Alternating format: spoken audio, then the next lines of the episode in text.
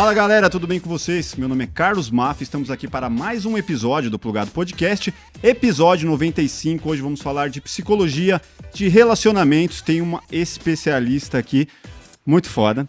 Tem aqui do meu lado esquerdo a pessoa que vai colaborar comigo. Segunda vez já aqui, Roberta Pavon. Salve, salve. Obrigada, é um prazer estar aqui, uma honra estar aqui com você de novo e com a Pan, que eu adoro. Pô, que demais. Conta pra galera um pouco do que você tem feito, das suas especialidades. Bom, trabalho com sexualidade, né? Minha especialidade é sexualidade Sim. e relacionamento. Então, hoje eu atendo como terapeuta sexual, atendo, faço workshops, faço eventos, faço eventos, chá de lingerie, eu falo chá de vibrador porque eu não tenho lingerie. é, faço workshops oh, e eu tenho demais. também uma boutique sensual, né? Eu tenho a Bisexy, que é a minha marca de produtos sensuais. Sim, aqui do meu lado direito, ela, que é uma figura super querida, Pamela Magalhães querido. Muito obrigada, obrigada pelo convite, Máfia, obrigada, Rô, por estar aqui também, que a gente possa trazer nessa conversa algum conteúdo que faça diferença para quem está nos ouvindo. Que animal. Para quem não sabe, a Pamela é psicóloga especialista em terapia de casal, de família, escritora, palestrante, uma grande referência na internet, milhões de seguidores, que mais? Mãe. Mãe. Uma mulher, como a grande maioria de quem está escutando com delícias e desafios na vida, tentando ser sempre um pouquinho melhor a cada dia, aprendendo com conversas como essa aqui, que vão ampliar com certeza a minha perspectiva. Animal. Obrigado pela presença. Eu que agradeço. E eu começo normalmente tentando entender como que começou aí o seu interesse pela psicologia, né? O interesse pela pelo que você faz, como que foi a infância? Teve alguma coisa lá na infância que despertou esse interesse já ou foi uma construção aí ao longo dos anos? Bom, eu sou, eu sou filha de cuidadores, né? Minha mãe, psicóloga. Ah, filha de psicóloga. É, você vê? Filha de peixe, peixinho é. é. Minha mãe psicóloga, meu pai médico.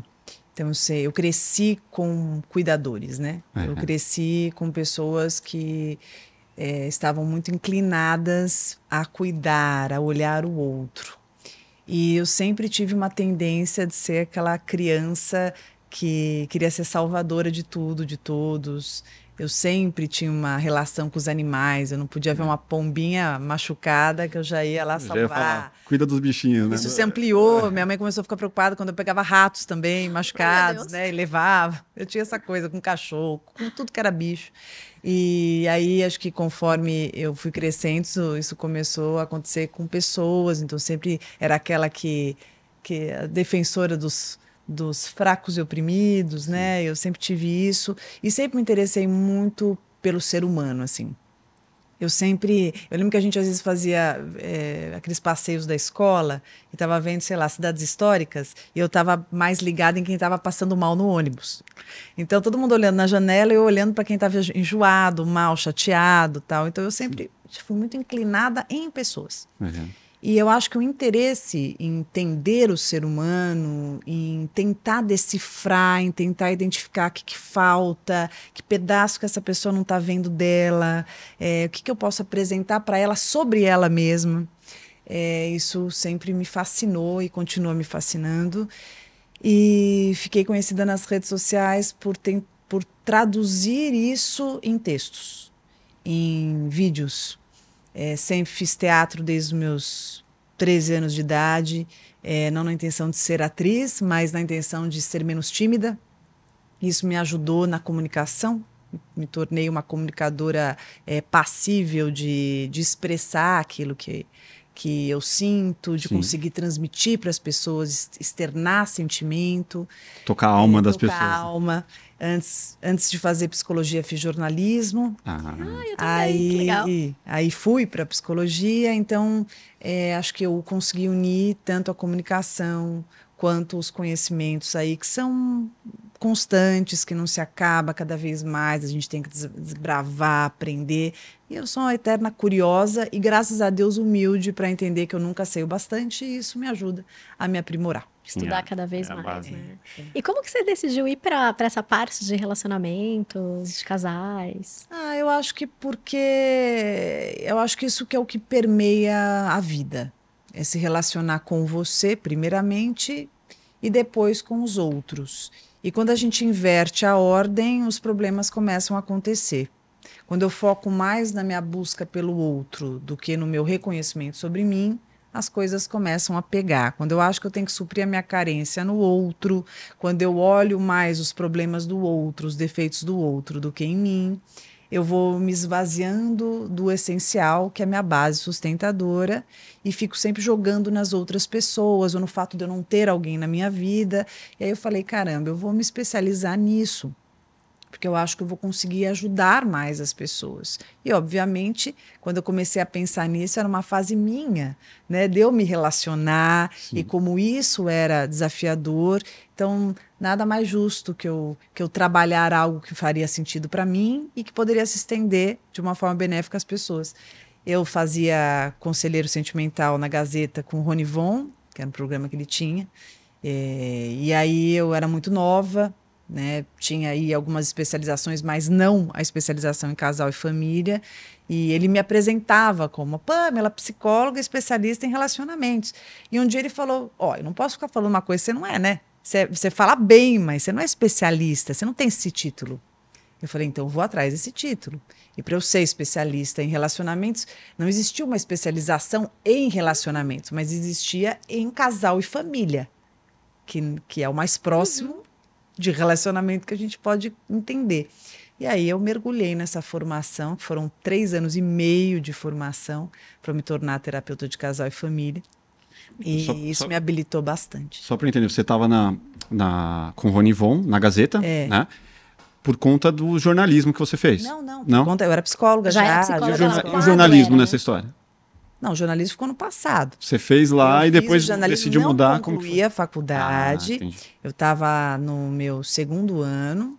E aí eu fui para migrei para psicologia. Entendi. E psicologia eu terminei, fiz outras especializações e aconteceu de eu estar de eu tá lá em várias, várias coisas aí que a gente ficaria aqui uma hora, uma hora a mais falando, mas que eu acabei tendo essa oportunidade de estar no Ronivon, uhum. mas como psicóloga mesmo. Sim que era conselheiro sentimental, que era uma das conselheiras ali. Só que eu fiquei lá fixa, né? Animal. E aí eles me, me chamavam assim, Pamela Magalhães especialista. E ele sabiamente disse, falou, olha, tudo bem, só que eu não posso ficar falando uma coisa que você não é, né? Então, vá fazer Mas que essa bom que ele fez isso, né? Foi. Ele Mas ele é, ele é um cara, assim... Desenvolvedor, bem, né? É, bem paisão, assim, de falar da roupa, de dar os toques, é muito legal. E aí eu mergulhei, e aí quando eu mergulhei nessa especialização, aí sem dúvida nenhuma me paramentou muito melhor para conseguir falar e para poder estar tá aqui, por exemplo. O jornalismo te ajudou nessa comunicação, então, ah, muito sim, provavelmente, sim, né? Porque a, a, oratória que você tem é muito impressionante. Ela é muito impressionante. É, a forma de, de, como você mesmo falou, de tocar o coração das pessoas. Cara, você fala de uma forma que parece que você está dando um melzinho ali na chupeta da criança, sabe? De falar e o que a pessoa que precisa ouvir, né? Tipo, é, eu, eu, acho que eu acho que o jornalismo ajudou, acho que o teatro ajudou muito. O teatro, eu falo, minha filha é pequena, assim que ela crescer um pouco, eu quero que ela faça, Sim. porque eu acho que o teatro te solta muito, te deixa muito próximo do que a gente é, porque a vida faz a gente se descolando do que a gente é da essência uhum. do humano, né? E eu no meu trabalho eu tento muito falar para o coração, né? Uhum. É, não é só falar isso aqui, é para quem eu falo, né? Para a pessoa que eu estou falando. É, esse, esse, esse não perder desse movimento é muito importante. E a gente está tá no mundo que está faltando isso. Muito. Faltando afeto, faltando olhar, é, ser visto, ser percebido, se sentir amparado. Né? E é a base, né, Pã? Eu faço, estava até falando para o Maf que eu faço uma formação de educação sexual e emocional e começa na infância. E a gente não tem essa base, né? A base é amor, afeto e diálogo, e a gente é. não tem essa base. Então é muito é. importante a gente começar a resgatar tudo isso, né? E a eu te acompanhei muito, né? Já te falei aqui quando você chegou. Já é, deu uma boa tietada. Já dei uma boa tietada, gente, olha. E eu acho que você hoje é uma das pessoas que melhor fala de amor próprio. Assim, eu fico impressionada o, o jeito que você leva isso, porque faz parte também falar sobre amor próprio no ensinamento, na educação sexual, que deve começar desde a infância, né? E a gente não faz isso de autoestima, amor próprio. Então, acho que você faz isso muito bem, né? É, de levar isso para as pessoas, né? Como é que a gente vai amar uma outra pessoa se a gente não ama a nós primeiro, né? Então, acho que essa sua base é muito legal. É, na, na verdade, quando a gente vem ao mundo, a criança chega, né? Todos nós aqui já fomos crianças em algum momento a gente vem ao mundo e a gente olha o cuidador, a cuidadora, né? A gente olha a mamãe ali. E é através dos olhos dessa mãe, desse cuidador, dessa cuidadora, que a gente vai se perceber existindo. E é ali que começa a construção do desejo. Né? Eu acho que ela vem, claro, desde a da vivência uterina, sem dúvida, mas a realização factível disso é no olhar, no olhar da, daquele que me trouxe. Então, tem uma responsabilidade imensa dessa validação, desse reforçamento, de eu me encontrar. Então, o quanto eu sou recebido, o quanto eu sou percebido, é, o, o, o, quanto, o quanto eu sou elogiado, o quanto me mostram aquilo que eu sou, aquilo que eu posso, até onde eu posso alcançar. E essa internalização dos meus contornos, começando aí, é de uma, é, é de uma relevância gigante sobre o meu amor por mim. Porque eu só vou conseguir ter esse amor por mim depois que me deram esse amor, porque eu venho como uma página empírica, né? Sim. Então, esse amor que eu vou receber na minha fase de desenvolvimento, tanto físico quanto emocional, tem uma importância absurda. A gente só vai perceber os buracos disso um pouco mais para frente naquela pessoa, por exemplo, que busca excessivamente aprovação de fora, uhum. naquela pessoa que não tem a percepção fidedigna sobre ela, naquela pessoa que tem uma, uma construção desorganizada de si, naquela pessoa muito ciumenta, muito desconfiada, é, naquela pessoa invejosa, naquela pessoa que desenvolve transtornos de ansiedade ou transtornos de personalidade. Por quê? Porque essa base ela não foi suficientemente é, saudável e equilibrada e necessária. A gente vai lembrar de Winnicott, que é aquela mãe que infelizmente não foi suficientemente boa, uhum. sem culpar ninguém, porque somos seres falhos, mas é importante essa, essa realização para a gente conseguir fazer a ressignificação porque o meu amor próprio é a base para viver qualquer amor que seja, não só só relacional, mas também profissional. Tudo isso está relacionado com a primeira infância, então. A primeira infância, ela vai ser o start. É, que é até 5, 7? 7, né? Na verdade, a, a gente vai considerar fases de desenvolvimento. Uhum. Então, os meus gaps na infância, eles são muito importantes, mas os meus gaps na pré-adolescência, os meus gaps na adolescência, eles vão somar também como algo favorável ou desfavorável no saldo final uhum. das minhas realizações futuras. Então, a dificuldade de se colocar, a falta de autoconfiança, a, a, baixa autoestima, tudo isso que a gente vai ver, principalmente enxergar melhor na adolescência e na fase adulta, com certeza tem uma correlação gigante com lá atrás. Só que não adianta a gente ficar culpando. A gente tem, que re, a gente tem que reconhecer isso e trabalhar a ressignificação, é que é sempre possível, né? Sim. É uma coisa que, eu, que a gente aborda aqui, a questão do do futuro, de como as redes sociais, como a tecnologia prejudica né, a, a, no desenvolvimento da criança exposta uma, de uma forma muito, muito cedo. Até falamos com o Léo Freiman sobre isso. Eu queria entender de você, qual o momento que você acredita, cara, pode deixar a criança acessar a tela, é, já pode ter rede social na adolescência, não pode? Qual que é a sua visão sobre, sobre isso?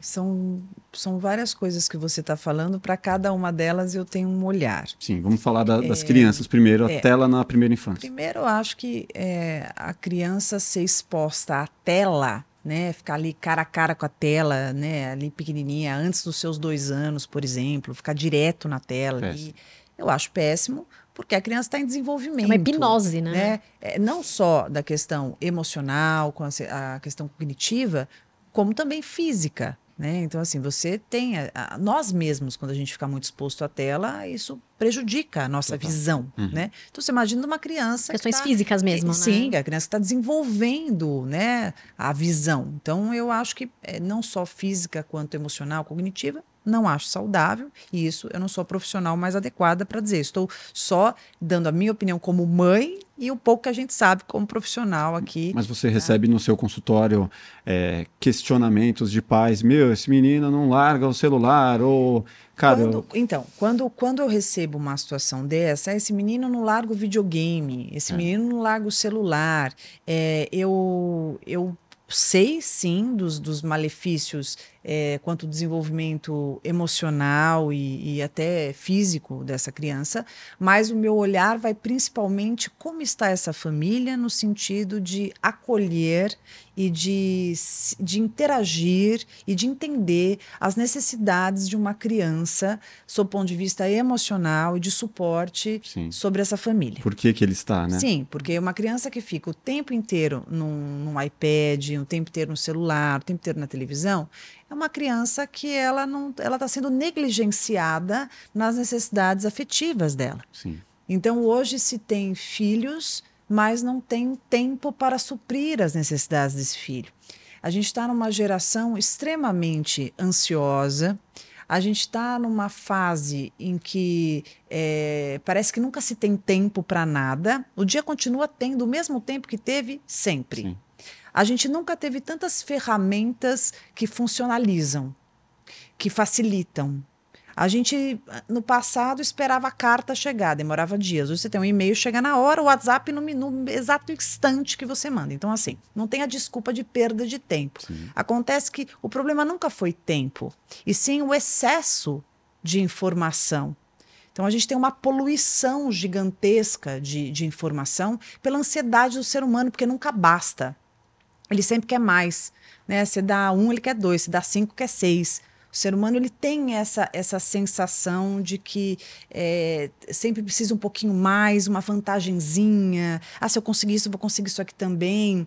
Então, eu acho que o maior desafio do ser humano é ele buscar o bom senso, é ele entender o razoável. Então, se eu tenho um filho, eu decidi ter um filho, eu preciso sim reconsiderar a minha rotina. Ah, mas eu preciso isso, preciso daquilo. É, mas se você resolveu ter um filho, se esse filho veio na sua vida, é importante que você pondere. Porque, é, sem dúvida nenhuma, o custo da, da ausência do, do, desses cuidados vai levar a um custo de reparo altíssimo. Sim. Então, um filho hoje, que parece que você resolveu quando você jogou ele ali no videogame ou no iPad, ah, não está enchendo o saco, estou conseguindo fazer aqui, posso fazer isso, tal, tal, tal. Mais tarde, isso vai se revelar em algum transtorno. A conta vai chegar. Isso vai se revelar em alguma rebeldia, sim. em alguma revolta. Porque, sim, a gente tem jogado tudo muito na genética. Ah, é genética, isso, o quê?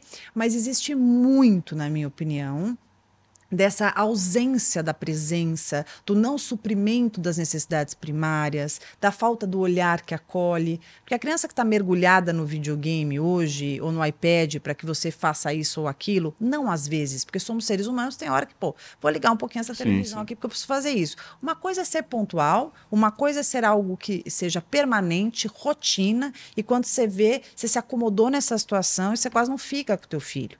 Você já deixou, terceirizou para o iPad Né? E aí sim, você vai criar uma, uma, você vai criar um abismo entre o seu filho e você vai ensiná-lo a quê? Isso é muito importante. Você vai ensiná-lo que ele não tem você. Ele vai desistindo de ter você. Ele vai conseguindo com, com duras negociações internas dentro da impotência infantil, da, da natural imaturidade da criança de lidar com isso, essa, essa ideia de eu não vou ter a mamãe, ou eu não vou ter o papai.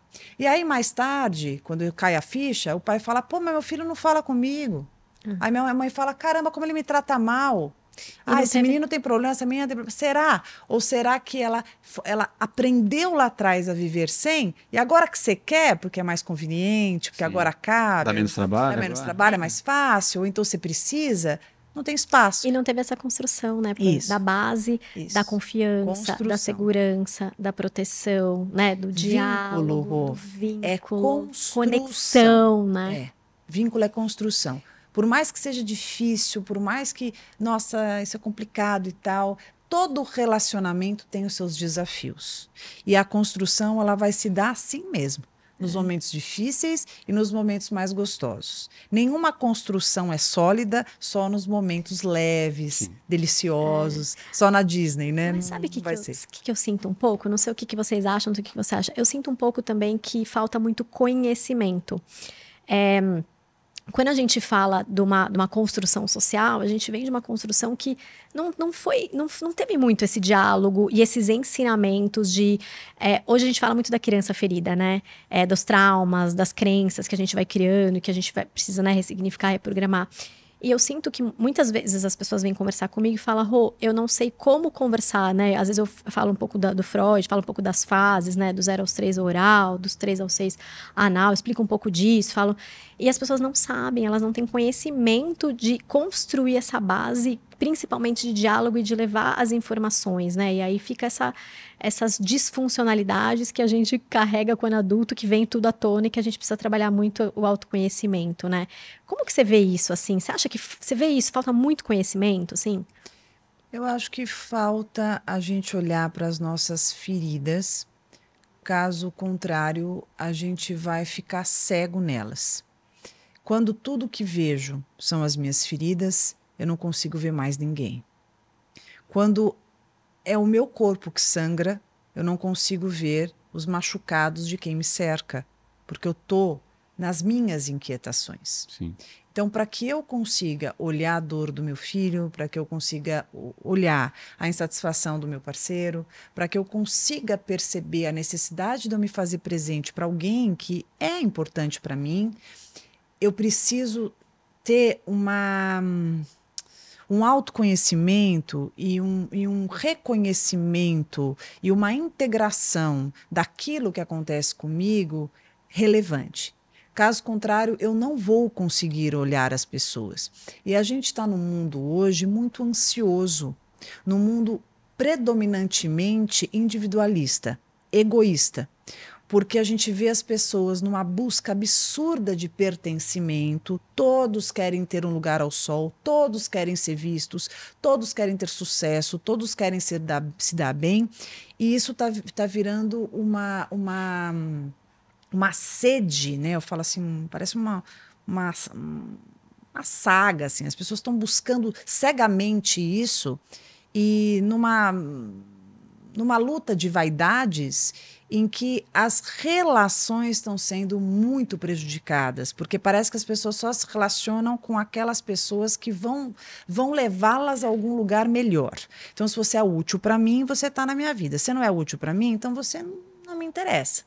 E isso está desconectando muito o ser humano do que há de mais sagrado dele, que são as relações gratuitas, que são as relações pelas, pela simples vontade de estar, independente do que você possa me oferecer. Mas por você, você... faz sem esperar nada em troca, isso, né? Isso, por, é. por ser gostoso estar com você, Sim. por ser agradável. Não porque isso. você pode me dar algo. Exato. Mas essa, essa busca é justamente pela escassez que o ser humano está. Quando a gente fica muito cego na ambição, é porque aqui dentro está muito vazio. E isso eu acho que vem justamente desse, desses buracos que não foram olhados, que não foram sanados. Porque quando você tiver mais integrado com o seu eu, quando você estiver olhando melhor o que realmente você precisa, você não vai sucumbir a qualquer coisa, você vai ser uma pessoa que vai conseguir se satisfazer com o que há de mais simples, você não vai precisar de tanto, porque você vai, você vai entender o que realmente seja importante. O problema é que as pessoas só conseguem perceber isso quando elas estão no caos. Sim. Quando elas estão com uma situação muito séria, vão está, estão à beira de perder alguém muito especial, quando elas passam por uma situação extremamente delicada, aí que elas começam a ter esse grau de consciência. E o que eu tento fazer muito é que as pessoas consigam ter isso antes. Você não precisa perder para valorizar. Perfeito. Você não precisa se, se, se estrepar se, é, é, se distanciar de si ou de tudo que te importa para você cair na real. Então, eu trabalho para que as pessoas consigam perceber isso de forma antecipada e aproveitar muito mais a jornada aqui. Legal. Tenho três filhas, né? Tenho duas de 10 e uma de 14. Então, estou numa, numa fase, assim, na minha narrativa aqui, de evoluir por, por idades. Então, assim, falamos da fase inicial, criança, primeira, primeira infância, Agora eu quero falar um pouco dos adolescentes, a questão da, do distanciamento que muitas vezes acontece de uma forma até natural. Um adolescente que vai para o quarto, um adolescente que vai para as redes sociais, quer ficar com os amigos, naturalmente ele tenta criar o caminho dele, se desconectar um pouco dos pais. O quanto é, os adolescentes com redes sociais, né, o quanto as amizades digitais vão prejudicar lá na frente. Eu acho que o adolescente ele vai se afastar naturalmente dos pais, como nós já fomos adolescentes Sim. aqui, quem está nos escutando também. é, é uma fase de diferenciação. Então, eu preciso me distanciar para eu conseguir me reconhecer. Como ainda tem um pé na infância, por mais que eles não admitem, e um pé nesse, nesse universo tão desconhecido e tão almejado e que ao mesmo tempo assusta tanto, é, isso faz com que o adolescente tenha, na maior parte das vezes, um comportamento mais rebelde, um comportamento mais desafiador. Naturalmente. Né? Naturalmente. Né? É, faz parte do desenvolvimento Faz até, né? parte. E toda a postura do adolescente que grita mais, que briga mais, que que faz aquelas cenas que você fala, me parece que vai cair o mundo, porque não tem a roupa pra ir na festa, e eu sou a pessoa mais horrorosa do mundo. A novela né? mexicana. Aquilo. O que, que é aquilo? Aquilo é, justa, é justamente esse, esse comportamento exaltado, é porque é, é, tudo é muito grande. Tudo é muito grande, porque ainda existe um universo muito próximo e, um, e, e uma ausência de recursos para tanto, e eu não estou nem na infância e não estou nem na vida adulta. Então, assim, onde eu estou? Eu estou meio à deriva, né?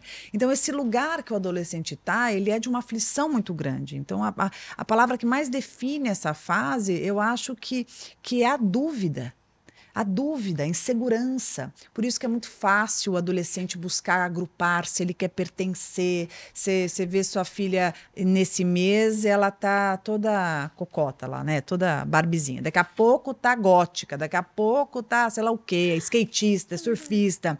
Imo... Por que isso? Procurando a tribo. Porque né? ela tá procurando ela mesma, uhum. através das contar, tribos né? que ela entra, para ela se sentir pertencendo, para ela se sentir, é, bom, gostam de mim aqui, eu sou aceita, eu tô segura, porque eu tô, eu tô, num, eu tô, num, eu tô num grupo, então eu não tô sozinha. Achei essa sensação. Turma. É. E os pais, na verdade, eles ficam com uma dificuldade de acessar, porque tudo, tudo para o adolescente nesse momento que remeta aos pais vai ser voltar para um lugar infantil que eles não querem voltar. Uhum. Eles querem crescer. Ou de podar, né? Isso. Então é uma, é uma, é uma relação de amor e ódio, né? É. Eu detesto que você fique dizendo que eu tenho que fazer ou não tenho que fazer e eu preciso de você. Só que se eu precisar, será que eu vou ser muito infantil? Eu não, eu não quero depender, eu não quero precisar, porque é muito mais. Meus amigos são muito mais legais e me entendem muito mais que você, né? Agora, o universo das redes sociais, que é uma, uma variável comportamental desse momento, que a gente não pode negar, gostando ou não gostando, faz Sim. parte, a gente tem que entender que é, um, que é um mundo de grande ilusão, mas que é um mundo que faz parte dos jovens dessa era. Então, sim, são jovens que transitam muito pela idealização e têm um tem um espaço muito grande que eles ficam planando na idealização, porque esse universo virtual ele é muito sustentável hoje em dia. Uhum. Você vai para muitos lugares. Hoje, hoje aquilo fica muito tempo. Tem muitas ferramentas para ficar ali. Então, é, é, é, engraçado que hoje um desafio muito grande do jovem de hoje é, e do, da família desse jovem é conseguir encontrar esse equilíbrio entre o jovem transitar pela, pela, pelas redes sociais, que não vai dar para você tirar isso do jovem, esquece. Mas né? tem que ficar de olho, né? Não claro, tem jeito, tá né? Mas não tem jeito de querer tirar isso dele, é. faz parte mas você também se fazer presente, sem ser tão controlador, mas começar a apresentar para esse jovem como também é importante, valioso, o cara a cara, o sentar na mesa, o conversar, porque os jovens eles, eles teclam muito bem, eles conhecem muito bem os aplicativos, eles fazem videozinho de um jeito que não dá para acreditar, só que eles têm dificuldade de olhar no teu olho Conexão, e, né? e viver uma discussão Sim. e argumentar. E a vida vai pedir isso. A vida vai cobrar. Então a gente tem que mostrar isso para o jovem e trazê-lo para esse, esse universo. E, e uma, eu acho que uma saída boa é que, como a nossa geração, por mais que seja uma geração que uns mais, outros menos, que teve, a gente tem aí as nossas ferramentas de rede social, nós nunca vamos saber tanto quanto eles que nasceram nessa era. Sim né? minha filha tem um ano e três, ela já faz ela assim, faz assim, com o dedo, né? o dedinho, o negócio parece que já veio com o código. Já ali. veio com o DNA. Então, assim, nós não, eu tive que aprender, né? Uns mais novos já entraram um pouco mais, mas a era dos adolescentes hoje nasceram ali, né? Eles nasceram é assustador, ali. Assustador, é Então, o que, que a gente faz? A gente, a gente mostra que precisa aprender com eles também.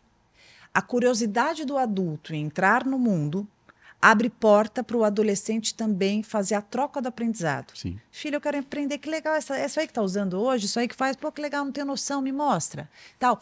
Essa, essa curiosidade e essa potência que você dá para o jovem, de que aquilo que ele faz você não sabe fazer, mas você tem curiosidade, você valida um lugar que ele precisa estar para pertencer, para se fortalecer. Que abre uma porta, né? Mas você também mostra para ele, pô, sabe, eu gosto quando você senta aqui comigo e toca um violão comigo. Pô, eu gosto quando você vê esse negócio, eu quero te mostrar uma música boa aqui que eu escutava. Sim. Mesmo que ele ache nada a ver, dá risada com ele e conta qual música é boa, então me mostra que eu tô por fora mesmo. Quando você é, compartilha os mundos sem mostrar que o seu é melhor e que o dele é péssimo, isso aproxima o jovem de você. Sem falar, na minha época, na minha época que era bom, é, eu concordo, sem porque a ser gente é- professor é, o tempo todo. A gente é ser Isso. relacional, a gente precisa disso, né? A gente Isso. precisa dessa troca. Isso. Eles querem isso também, por mais que talvez eles não achem, que tem a fase da vergonha, né? De não querer dar um beijo no pai, na mãe. É, precisa disso. Eu acho que isso aqui estabelece a questão da confiança, né? Da, dessa, dessa troca, né? Desse- dessa conexão mesmo, né? A gente, a gente precisa desse É afeto, porque né? quando a gente se coloca com o filho, muitas vezes, claro, na busca do melhor, né? Filho, sai desse quarto, que você só fica aí, ou larga esse iPad, que inferno, não sei o quê, não sai desse TikTok e tal. Eu acho que quando você faz isso, você se afasta do seu filho. E ele fica irritado com você. Porque você não está nem um minuto considerando o quanto ele está precisando agir assim. Se é certo ou errado, não sei, mas ele está precisando. Se a pessoa faz, é porque ela está precisando, por alguma razão. Então, você encontrar um lugar de conexão daquele universo, que, ah, putz, eu não gosto, mas eu não amo meu filho. Então, se aquilo está fazendo parte do, do mundo dele, eu vou ficar junto. Eu vou contar rapidinho uma situação que eu lembrei aqui quando eu atendi adolescente. Eu atendi durante um bom tempo adolescente. Só que, gente, era uma outra geração, Uma tá? outra Mas, mas vale a pena aqui o exemplo. Dá para fazer associações. Legal. Porque é, é real, né? Não vou nem trazer para o momento, é real. Na minha, quando eu comecei a atender adolescente, era muito a moda que começou. Olha só o tempo da era Tiranossauro Rex. Começou o fone, o fone de ouvido, né? Então, eu atendi, atendi adolescente, eles vinham escutando música no fone, né? E não queriam fazer terapia. Que saco essa psicóloga, que chata essa mulher, não aguento tal. Então, eles entravam bravos e eu perguntava assim: Ô, Fulano, quem que te trouxe aqui, né? "É, minha mãe. Tô aqui porque minha mãe quer. Então, eu era a representação da extensão daquela mãe que quer que o filho faça isso e aquilo. Então, o que, que ele imaginava? Que eu ia obrigá-lo a fazer algo que a mãe está tentando há séculos, não consegue, e jogou para Aí mim. vem uma estranha, Sim, né? então era sempre assim, né? Aquele mau humor não olhava para minha cara, com aquele fone olhando para baixo. Para quem está escutando, vê que não muda muita coisa, tá? Muda o, o, o fio, O mas não fone, muda é. a, a situação. E aí, eu lembro que esse caso específico desse, desse paciente chamava, já faz tanto tempo, posso falar, chamava Lucas. E ele vinha com, com fone, com, com fio, tá ouvindo, e sentava num canto e não queria papo comigo. Ele falava assim: minha mãe mandou eu vir aqui, vou ficar aqui, aqui sentado até terminar, mas não fala comigo, tá? Porque você falar, não vou responder. Curto e grosso. E ele Deus. ficava lá. E ficava, e ficava, e ficava. Eu olhava para ele, né? Falei, bom, primeiro no começo eu peguei um livro, li um livro, fiquei lá, falei, eu ficava olhando para ele, ele nem. Às vezes ele fazia uma olhadinha, voltava. Tinha assunto, tá? Ó, foi assim. Até que eu comecei a falar, onde eu vou me conectar com ele, né? Ele tá tão conectado com esse fio. E aí, um dia ele, ele entrou, sentou, eu falei, "Ô, Lucas, ele não me ouvia, né? Porque eu tava com fone. Aham. Lucas, Lucas, ele olhou. Eu falei, o que você tá ouvindo? Você não sabe. Você não sabe, não conhece. Eu, não, não, por isso que eu tô te perguntando. Eu não conheço mesmo. Aliás, tô tão por fora. E aí ele falou. Aí eu, eu fui na minha casa, naquela Estudar. semana, estudar quem era, aquela banda. que tá, tá, tá. Você lembra Bom, quem era? Aí, não lembro, menina. Não lembra? Não lembro. Mas era alguém que você, lembro. alguma banda que você conhecia? Imagina, não, zero, não sabia mesmo, né? nada. Mas eu lembro que eu fui saber um pouco daquilo e tal. eu- aí ele veio, do mesmo jeito, e eu comecei a falar. Eu falei, você sabe que a banda, blá, blá, não lembro, é, você sabia que tem um álbum que mostra isso? Eu quis e fiz um gancho do álbum com uma história. Perfeito. Aí ele olhou, ah, é? Eu falei, é, tá, papapá, papá. Ele, como você sabe? Aí eu falei, não, porque quando você me falou, eu fiquei curiosa. O que, que eu fiz? Eu validei a fala dele, dei um lugar da fala dele no meu mundo. Sim. E fui lá e comecei a conversar. Aí, e foi assim. Ele repente, começou a se abrir. Conversou um pouquinho, voltou. Tá. E na outra, eu trouxe mais uma coisa. Eu falei assim: você sabia que eles fizeram um show em tal lugar? E você sabia que esse lugar uma vez eu fui? E comecei a contar uma coisa minha para ele. Uma coisa X. Aí, na, na, na, terceira vez que eu fiz isso, ele tirou um fone. Oh. E aí, ele começou a trocar e começou a conectar. Fiz isso umas seis vezes, a gente começou, né, começou a engrenar com esse assunto, ele tirou os dois fones. Bom, fizemos um trabalho de cinco anos de processo, paramos o processo por questões X ali, nada muito relevante. E depois de anos, esse menino me viu nas redes sociais, me mandou uma mensagem. Você lembra de mim? Que eu era aquele menino que entrava ouvi ouvindo música na, na sua sessão e não queria de jeito nenhum fazer, fazer terapia. Hoje, hoje eu tô, eu tô aqui namorando, tô muito feliz e eu lembro tudo que você me falou, tudo que a gente trocou foi muito importante para mim. Que legal. Eles prestam atenção, né? Não, Quer dizer, é só um exemplo. Hum que às vezes a gente acha que não tem jeito de conectar. É, uhum. Mas que a conexão, ela vai ela vai além do que a gente imagina, mas ela recruta de nós a paciência. Sim. E é na, nas pequenas coisas, né? Isso. né? Então, Onde eu posso fazer um movimento que eu vou conseguir chegar naquela pessoa, que talvez não seja no caminho que eu gostaria, mas no caminho que é possível. E sempre Que ele vai é me olhar possível. e vai prestar atenção. Sempre é possível. É que a gente precisa enxergar o outro. Sim.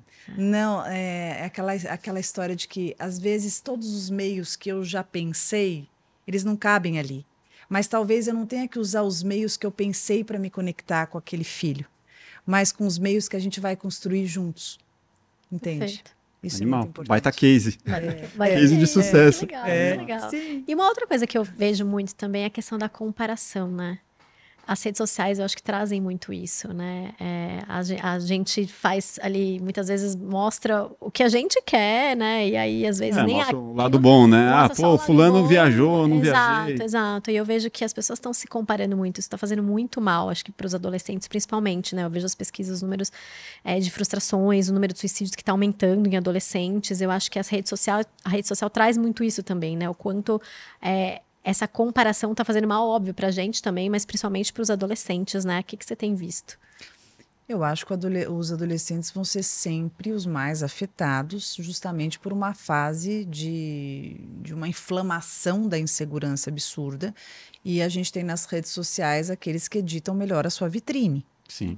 E claro, pela, por mais que sejam muito descolados, né?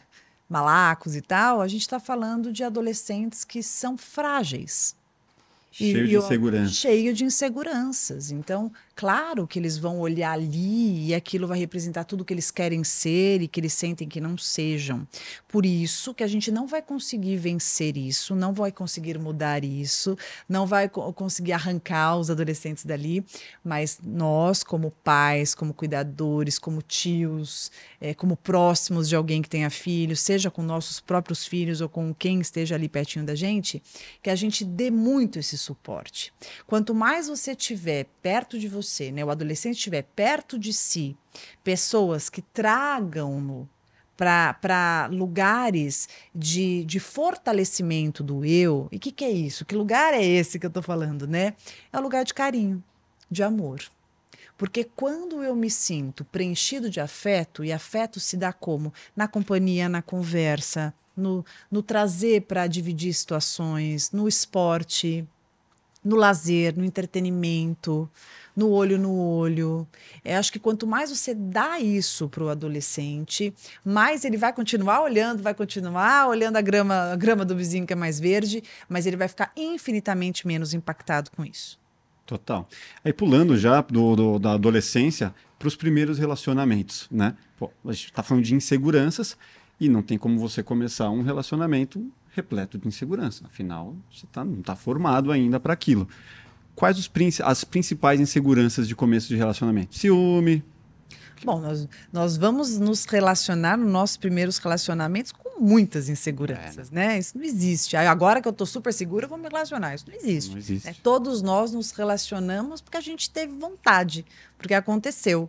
né? Vivemos ali possivelmente as nossas paixões e as nossas primeiras grandes decepções nos nossos primeiros ensaios de amar, né? Quando a gente entende que está apaixonado, aí, aí consegue ficar com aquela pessoa ou consegue namorar aquela pessoa e já acha que vai ter tudo com aquela pessoa, vou casar com essa pessoa, tem quem case, Idealiza, né? né? Tem quem É. case, claro. Uhum. Mas vou me casar com essa pessoa, vou ter filhos com essa pessoa, e essa pessoa é incrível e tal. E aí a gente se frustra.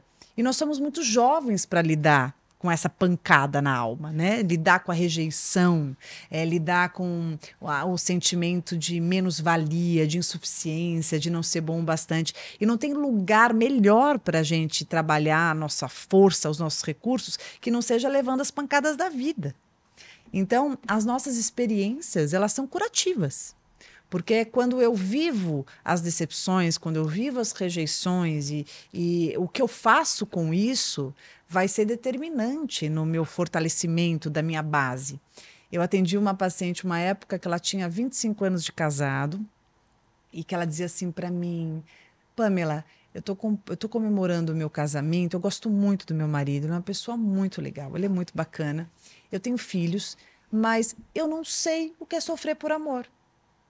Aí eu dizia, mas você quer sofrer por amor? Ela falou assim, não, não é que eu quero, mas é que é, eu, eu não sei o que é sofrer por amor, eu não sei que se- o que é ser apaixonado. Sim. Eu vejo as minhas amigas me contando, o que, que é isso, né? Eu não sei o que é frio na Frio barriga. na barriga, eu Eu não sei o que é borboletinhas no estômago. Aí aquilo foi muito representativo, porque eu disse assim, eu pensei, às vezes a gente vive tanto tempo achando que o melhor lugar é nunca se frustrar, mas eu acho que o lugar mais, mais é, almejado é aquele lugar de experienciar, se conhecer, ter história para contar, ter passado por vários lugares do seu próprio eu e olhar para dentro de si e também para aquilo que você transpira e pensar: eu vivi.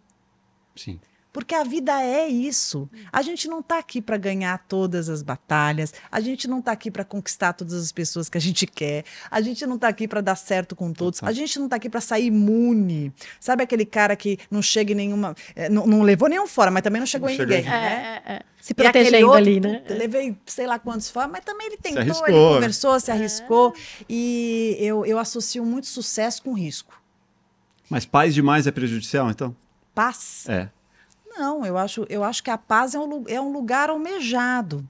Mas A mas paz a paz é... é- entediante também, muitas vezes. Você fala. Sim, mas, a- mas, ela falou. mas a, a paz ela pode ser um. Ninguém fica em paz o tempo todo. A paz, a paz o tempo todo poderia ser o ócio. Eu acho que a paz é um, é um lugar que a gente descansa depois da gente ter feito boas colheitas. É como já é a natureza, não é? A gente tem uma árvore ali frutífera, ela, ela vai crescer, vai dar frutos, a gente vai colher os frutos, nós vamos comer os frutos e depois vai ficar sem fruto. A vida é um eterno ciclo. Sim. Então, a paz, na minha opinião, faz parte do ciclo. O problema não é nunca ter paz ou, ou, ou ficar na paz o tempo inteiro. O problema é você não respeitar o ciclo. É você saber que você vai ter um objetivo, que você vai passar pelas etapas até chegar nele, que você vai, vai, vai conquistar o seu objetivo, assim se espera, mas você também vai se permitir gozar da sua conquista. As pessoas muitas vezes não esperam esse gozar da conquista. E o gozar da conquista é essa paz. Essa sensação de, putz, consegui. Que legal. E não, o que, que eu vou fazer agora? E agora? Né? Que a gente vai falar de relacionamento, que aquilo nunca basta quem conquista. É sempre a nova conquista, nova conquista, nova conquista. Exato. Não, eu conquistei alguém que eu queria muito, eu curtir essa pessoa, que delícia, né? Talvez eu passe uma vida inteira com ela e eu tenha que reconquistá-la em muitos momentos, talvez não. Então, eu acho que saber viver a paz, mas entender que faz parte de um ciclo, é bem importante. Ah, e eu acho que também relacionamento é desafiador. Não tem jeito a gente falar que não, né? Cada um vem com o seu universo, suas crenças, o desafio, suas... o desafiador depende do que se entende quanto desafiador. Aham, Né? As pessoas acham que relacionamento desafiador é aquele que eu fico conquistando pessoas. aham. E quando eu já conquistei, não tem mais desafio. Engana. Engana. Eu, pe- eu pe- eu penso que quem, quem pensa assim não entendeu nada de relacionamento. Uhum. Porque quem, quando você se relaciona com uma pessoa e você tem uma história com essa pessoa, esse relacionamento é duradouro, você tem que conquistá-la todo o tempo. Isso. Porque senão, daqui a pouco, ela não quer mais transar com você. Daqui a pouco ela se irrita com você o tempo inteiro. Daqui a pouco você se irrita com ela o tempo inteiro. Aí as pessoas dizem que esse é o, esse é o problema da rotina. porque elas não estão olhando para o quanto elas estão investindo na relação. A conquista só muda um pouco o jeito, a roupagem. Mas é com certeza a ausência de tudo que você fazia para conquistar. Porque as pessoas acham que conquistar é ter alguém do lado. Não. Conquistar é você ter o encantamento da relação permanecendo e sofrendo mutações naturais do tempo sem perder o viço da interação. Nossa, aí você foi é, profundo. É, é. E relação é para ser saudável. Eu falo, gente, relação não é para machucar, né? Tem muita gente que vai para esse Tem lugar. gente que gosta, que, né?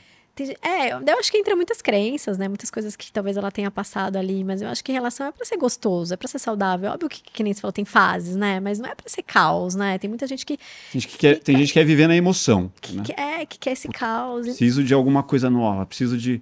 Eu, eu acho, uma pimenta. Eu acho que quando eu penso que eu, eu preciso de uma pimenta, que seria algo desafiador, e aí como eu gosto de quem não gosta de mim, como eu quero conquistar essa pessoa que não liga para mim, ou essa pessoa que fica comigo às vezes, mas é, quando eu quero ela não quer, ai meu Deus, eu preciso conquistar essa pessoa, e isso me dá uma adrenalina, e eu só tenho Sim. esse tesão com essa pessoa.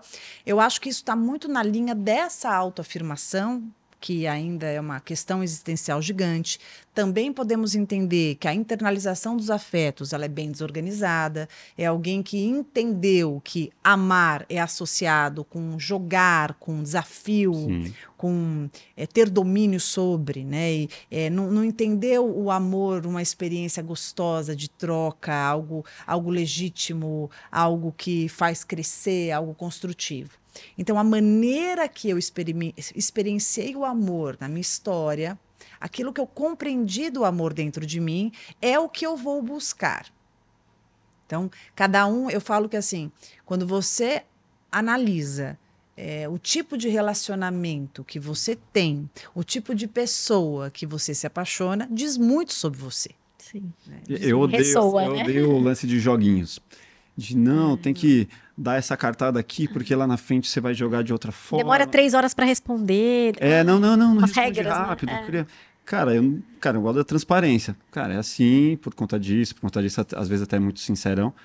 Mas o lance de joguinhos, cara, eu acho que muita gente que está começando um relacionamento agora se espelha ou se inspira em pessoas que fazem esse tipo de joguinhos por conta de pegar conselhos com amigos que também não têm experiência e aí começa um relacionamento já baseado nisso, em jogos, em fazer, em dar uma cartada aqui esperando uma resposta que vá de alguma forma você está conduzindo uma relação, manipulando uma relação. É, é, muito comum isso acontecer no início de relacionamento ou durante a vida como um todo? Muitas é, pessoas. É, é, eu estava pensando que eu acho que o, o desejo, né? A, a Rô, que trabalha com sexualidade, sabe disso. É, o desejo, o tesão, ele, ele, ele passa por lugares obs, obscuros do ser humano. Aquilo que excita, isso, isso é muito individual, isso, isso, é, isso é muito relativo. E tem pessoas que têm uma associação do, do, desejo e do tesão por algo que seja difícil, desafiador. E eu, eu sempre faço uma associação com o potencial narcísico do indivíduo porque é como se quando ele conquistasse algo difícil, quando ele conseguisse ficar com alguém osso duro de roer, sabe? Aquele abacaxi sem casca, né? Desculpa, abacaxi com casca. Eu acho que é, é, é quando ele ele, ele diz para si como eu sou foda, é. né? Alimenta olha, o ego dele. Olha como eu sou potente, né? Conquistei essa pessoa. E aí não, não se trata da pessoa em si, mas se trata de ter vencido um desafio que para esta para esta pessoa era algo intransponível, era algo muito difícil, era algo muito complicado. Então o tesão ele está muito associado ao desafio, ao vencer, que na minha visão é o ego, é esse potencial narcísico. Sim. Então eu vou provar para mim o quanto eu sou bom. Eu estou provando para mim como eu sou poderosa, como eu sou poderoso. E isso para mim não tem nada a ver com amor. Nada. nada a ver. É. Isso tem a ver com eu contar para mim sobre uma potência sobre mim ainda desconhecida. Porque as pessoas associam vencer com potência. Então eu, eu, eu conquistei esse cara, eu sou foda. Ah, eu não conquistei, eu sou um lixo. Sim. Ah, eu saí com essa pessoa, ela quis sair comigo de novo. Nossa, eu sou demais, minha vida tá maravilhosa. Ah, não quis, eu sou péssima, sou insuficiente. Então, eu tô jogando sempre em vitórias, eu tô sempre acreditando que o vencer diz sobre mim. Sim. E quando eu entender que quem diz sobre mim sou eu, e quando eu entender que quem me reconhece sou eu, quem me valida sou eu, eu não vou mais me, eh, me apegar nessas apostas, nessas jogatinas, nesses desafios. Isso vai me dar preguiça. Isso vai me cansar. Sim. A pessoa que eu saio que não me liga, eu vou dizer, nossa, eu quero longe de mim. O cara que fica dificultando, eu vou querer que ele vá para longe. Eu quero quem facilite, quem troque, quem compartilhe, porque isso é amor. Amor é reciprocidade, amor é troca, amor é verdade, é, leg é legitimidade. Amor é tranquilo. Isso é construtivo. Isso não quer dizer que não se tenha ali um monte de é, alternativas excitantes, é, um monte de coisa que se possa fazer dentro desse cenário que seja muito custoso, que não inclui sofrimento, destrutividade, toxicidade, é, comportamentos abusivos. Então, saber separar esses, do, esses dois universos, essas duas formas de funcionar amorosamente, na minha opinião, é mais do que necessário. É. Você sabe que é muito legal você estar falando isso, porque eu acho que isso está tá muito ligado ao autoconhecimento, né? Porque eu já passei por essa fase que você tá falando na minha adolescência. Eu, eu, era, eu era essa pessoa. Era, para mim era só por desafio. Eu só queria homens que eram os mais bonitos, os mais difíceis. Eu conseguia, check, não queria mais. Às vezes o cara ficava lá e eu né, não consegui, e descartava. Eu, eu, eu fui essa pessoa. Mas depois eu fui, é, quando eu fui é, realmente olhar para isso, entender por que, que eu tinha esses padrões, né? De, e fui buscar o autoconhecimento, eu via, tinha muitas questões de insegurança, muitas questões de medo de, de, de qualquer cara me descartar, então descartava antes também. Então eu fui olhando para isso. Então acho que também isso tudo, essa, essas disfuncionalidades, e, e depois também você olhar para isso, é muito, tá muito ligado ao autoconhecimento, né? É porque tem uma coisa. Bom, eu também já passei por isso, você assiste minhas lives, Sim. já contei, né? Eu fui uma, uma pessoa muito refém da minha própria vaidade. Uhum. Não tenho vergonha de contar. Durante um tempo fiquei um pouco envergonhada eu confesso que era difícil para mim falar sobre isso, porque eu falava assim, caramba, vou falar isso, como será que as pessoas vão receber, né? Mas eu passei durante muito tempo olhando hoje, na época eu não tinha essa ótica, Sim. tá? Eu eu era um corpo. Eu era ah, um corpo. Eu também, pô. Eu passei Se por eu, isso também. Você entende? Uma coisa muito doida é assim, as minhas roupas, elas eram todas roupas ou justas ou barriga de fora, nada contra quem usa, nada porque eu usei. Sim, muito. Sim. Mas eu era aquilo só. Se você, eh, se por acaso eu não tivesse bem com o meu corpo num dia, eu não saía. Eu tinha que estar eu tinha, eu tinha uma exigência com o meu corpo, eu tinha uma exigência com a estética. É, eu era refém disso. É uma neura. Existe uma diferença muito grande entre você ser uma pessoa vaidosa que se cuida e você ser uma pessoa refém da sua própria vaidade.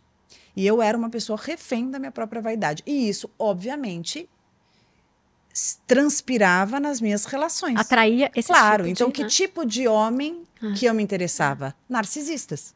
Lógico. Ah, porque eu era uma insegura presa nessa vaidade patológica que, que me, me fazia me cobrar sobre a necessidade de estar incrível, porque só assim eu seria vista e validada. Eu não tinha ainda consciência do meu intelectual. Ah, igualzinho. Eu não tinha essa, essa, Mesmo processo. essa percepção. então, eu era aquilo. Eu era uma barriga trincada, uhum. né? E aí, quando é, eu comecei a perceber exatamente, então eu sempre gostava dos caras mais complicados, mais difíceis, mais impossíveis. Só que quando aquilo, quando, quando eu chegava lá, porque eu chegava, é, aquilo perdia a graça e eu estava sempre inconsistente, sempre vazia. E aí, quando eu comecei a crescer, perceber outras esferas, outras camadas da minha vida e me aprofundar, e, e, e esse intelecto vir, e, e, eu perceber, caramba, nossa, olha, eu sou mais que um corpo, Sim. né? Eu tenho uma cabeça também pensante, eu tenho sentimentos que são valiosos, eu tenho isso, eu tenho aquilo, e isso foi me dando consistência. E aí eu já não me relacionava mais buscando me autoafirmar, mas eu me relacionava buscando construir algo compartilhado, porque até então era algo só eu por mim. Então, isso que, que faz muitas pessoas estarem nos desafios, e hoje muito, porque a gente está numa era muito vazia, a gente está numa era muito aparência, né? numa era selfie, e isso sim, isso, isso reflete nas relações, que as pessoas ficam buscando muito pela aparência. E não é a aparência que vai sustentar relacionamento. Lógico que a aparência é importante. Sim. É claro que você você busca se cuidar. Você né? busca se cuidar uhum. e que você se encanta por, pelo belo. O belo é, é encantador. Claro que sim. E o belo é relativo também, sim, né? Mas, mas, mas ele não mesmo, né? sustenta. Né? O aprofundar além da aparência é o que vai trazer vínculos muito mais consistentes, muito mais construtivos. Quando você enxergar além daquela estampa. Sim. Porque nós somos muito além disso, né? A matéria pela matéria não é nada. Ela é só, ela é, é só, ela é só uma casca, tem muito além. Então, alcançar isso, enxergar isso que a gente exercita pelo diálogo, pela troca, é, pela percepção do invisível, nossa, quando você descobre isso, você vai muito mais é, longe. Muda tudo, né? Quando a gente vai para esse lugar de autoconhecimento, entende é. por que, que a gente tinha esses padrões, a gente muda tudo e ressignifica essas relações, não atrai mais esse tipo de. É, tem muita gente que fala, ah, eu sou curva de rio, só atraio pessoas, só ah, atraio mas é lixo. Dedo podre. Eu falo, gente, o dedo podre tá em você, né? Pô, não é o outro, é você na que na tá Na verdade, você, você atrai o que cabe em você. É, exatamente. Toda vez que você está atraindo um perfil X, tem que parar, mas pera um pouquinho, né? Por que, que eu estou atraindo O que, que, eu, que, que eu tenho aqui que eu tô... Por exemplo, se eu vou atrair mosca se eu tiver alguma coisa ali que ela goste de pousar. Sim. Senão ela não vem. Né? Então, que nem a luz. A luz está ali, vai vir, a, vai vir um, inseto, um insetozinho ali. Por quê? Porque a luz atrai isso. Uhum. Então, o que, que eu tenho que está atraindo esse tipo de pessoa? Qual, qual, qual é a minha participação nisso? Porque aí eu faço esse exercício curativo. Ah, eu só atraio o cara que não quer nada com nada. Ah, eu só atraio gente que me trai. Ah, eu só atraio. Qual é a minha parcela de contribuição para isso? Porque quando eu começo a olhar os espaços que eu tenho em mim e como que eu posso desenvolver algo nesses espaços, que eu me sinta mais preenchido por algum pedaço que eu deixei passar, que eu não me atentei, com certeza o externo vai refletir. Eu costumo, eu costumo dizer quando a pessoa está com muita dificuldade de terminar um relacionamento ruim, ai, não consigo terminar, não consigo terminar, não consigo terminar. Eu digo o seguinte, então para de querer terminar. A pessoa fala, como assim? Para. Não trabalhe mais sobre terminar. Trabalhe para olhar dentro de você o que te conecta com essa pessoa que não está te fazendo bem, mas você não consegue largar. Porque quando você trabalhar algo em você que está faltando, algum pedaço que precisa ser ressignificado, algo que precisa ser perdoado, algo que você precisa nutrir, entender, se conhecer um pouco mais, naturalmente, quando você cresce, quando você passa a se gostar mais, quando você passa a se entender melhor, quando você passa a fazer as pazes com algum pedacinho da sua história que ficou ali meio capenga, é impressionante como muito daquilo que estava e você não conseguia se, conseguia se desfazer, ou muda e acaba se conectando de um jeito muito mais saudável, ou se afasta naturalmente, naturalmente. sem sofrimento. Agora, buscar relaciona a pessoa colocar na cabeça, puta, preciso de um relacionamento verdadeiro, de algo saudável. Isso se torna uma busca muito é, difícil, muito. É, ele está buscando algo colocando uma pressão que não necessariamente o relacionamento começando com essa busca possa se tornar um peso. Relacionamento não é busca. Relacionamento é encontro. É. E a construção, né, Pã? A gente constrói um relacionamento. É, só que né? as pessoas hoje, elas, elas colocam tudo no mesmo balaio, porque a gente esquece que o cérebro ele é algo condicionado. Uhum.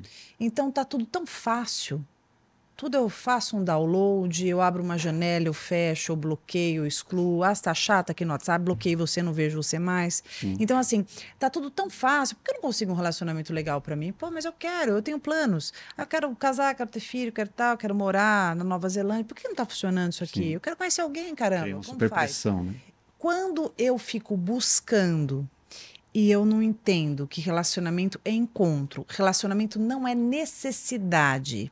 Relacionamento é uma oportunidade que vai acontecer. Se tiver que acontecer, caso isso esbarre na tua vida e tenha espaço dentro, dentro do teu cotidiano para existir. Então, quando eu paro de me cobrar, Quando eu paro de de ficar desenfreadamente procurando, falando sobre, desesperado, é, dizendo que eu tenho, que tem que ser, e Sim. buscando algum problema para justificar não ter, e meu Deus, eu tenho que fazer então uma plástica, eu tenho que emagrecer, eu tenho que sei o quê, eu tenho que pintar o cabelo. Quando você tira isso como um fardo, tira isso de você, e você diz, bom, não aconteceu, então vou viver minha vida, porque tem muita coisa boa para você fazer, mesmo sem um parceiro ou uma parceira. Tem muita coisa. É aquela história. Se você quer que o seu jardim tenha pássaros e borboletas, você não precisa ficar comprando pássaro, aprisionando, pegando borboleta e trazendo para o jardim. Cuida do seu jardim. Deixe, deixe seu jardim a coisa mais linda do mundo. Curta, inclusive, pegar na terra, plantar, se divertir. Quando menos você esperar, teu jardim vai estar a coisa mais linda do mundo, com pássaros mil de todas as espécies e borboletas também. Sabe aquela história de que quando você está namorando feliz, aparece um monte de gente? Você fala, meu Deus, mas agora que eu, não, que eu tô tão bem, aparece aquele ex que eu gostava tanto, Exato. aquela pessoa incrível tal. Isso chama-se energia. Nós esquecemos, mas nós somos nós muito somos mais que a matéria, nós somos energia. Você está mandando para o mundo, né? E quanto mais leve você estiver, quanto mais em paz, quanto menos você jogar para o universo essa carga de que tem que, porque aí a pessoa que chega já tem uma responsabilidade tremenda então, de te fazer Você já feliz. entra no desespero, exato. Aí você coloca tudo no outro, né? Nossa, a responsabilidade nossa. da relação do outro, a sua felicidade na mão do outro, né? Os melhores relacionamentos da nossa vida vão acontecer quando a gente estiver distraído. Quando menos você esperar, quando você tiver no seu melhor momento com você, quando você entender que eu não que você não precisa, mas que se acontecer, que gostoso, eu tô aqui, eu tô curtindo, eu tô bem, eu tô feliz. As pessoas elas não querem se relacionar com alguém feliz para que elas tenham mais uma carga de fazer o outro feliz. Tá todo mundo ocupado buscando a própria felicidade. Sim. O que a gente mais quer, tá com gente leve, feliz, gostosa. Eu não quero estar tá com alguém que está desesperado, pedindo pelo amor de Deus para se relacionar porque vai fazer 30 anos, vai fazer 40 anos, porque o relógio biológico é isso, é isso. Tipo, me Pelo salve, né? De Tô aqui. Isso é muito pesado, isso é chato. Aí você corre o risco também de, de de não, não, não, não se colocar ali na relação, né? Eu acho que você fala muito da, da, questão das migalhas. Você até falou hoje nos stories, né? Da questão das, das migalhas, do que a gente aceita. Às vezes, se você entra nesse movimento de que você não tem a sua... Se você não, não se ama ali, não tem você primeiro, você se conecta às vezes em umas relações que você não consegue colocar limite, que tudo você aceita. Eu já passei por muito isso de aceitar qualquer coisa, aceitar as migalhas, sabe? Ah, tô apegada aqui e, e, e pega qualquer coisa, né? Então, quando você pega qualquer coisa e quando você aceita qualquer coisa para não estar só, penso que você faz mais isso para atingir um status social e dizer para o mundo que, olha, eu tenho um namorado. Sou Sabe aquela história, sou infeliz, mas tenho marido. Uhum. Muito mais do que o que de fato aquilo traz para você. Porque às vezes está dormindo e acordando super infeliz, num relacionamento falido, num relacionamento sem reciprocidade, numa relação que você não se reconhece, aceitando migalha, é, completamente despersonalizado, mas ah, porque tem que ter. Ah, porque relacionamento é assim. Ah, porque é melhor assim do que sozinho. E aí você vai criando essas, essas desculpas que você se dá e vai alimentando essas crenças crenças disformes, limitantes, e no final das contas você está completamente deslocado da sua real essência. Então a gente não precisa se relacionar, não é uma necessidade. A gente pode muito bem estar só, a gente vai ter as nossas companhias emprestadas. Ah, não estou namorando, mas eu estou com um amigo legal, estou me divertindo. Dá para a gente ser muito feliz escolhendo companhias ali que naquele momento façam sentido. E o relacionamento vai acontecer se tiver que acontecer, se houver espaço, se aparecer alguém bacana, que, com, que seja construtivo para você. A gente já passou perrengue demais nessa vida para ficar aceitando qualquer coisa. Porque, graças a Deus, em pleno 2023, a gente vai se relacionar se realmente aquela pessoa vier para somar. É, para agregar. Se for para é tirar da dor de cabeça, pelo amor de Deus, é aquela história. Fica dobrando lençol, sabe aquele lençol de elástico? É mais fácil ficar é, lá estressado com lençol de elástico. Um relacionamento bem sucedido, necessariamente, ele é reflexo de uma boa comunicação entre um casal? Relacionamento bem-sucedido, ele é baseado numa pessoa que é bem-sucedida consigo mesma.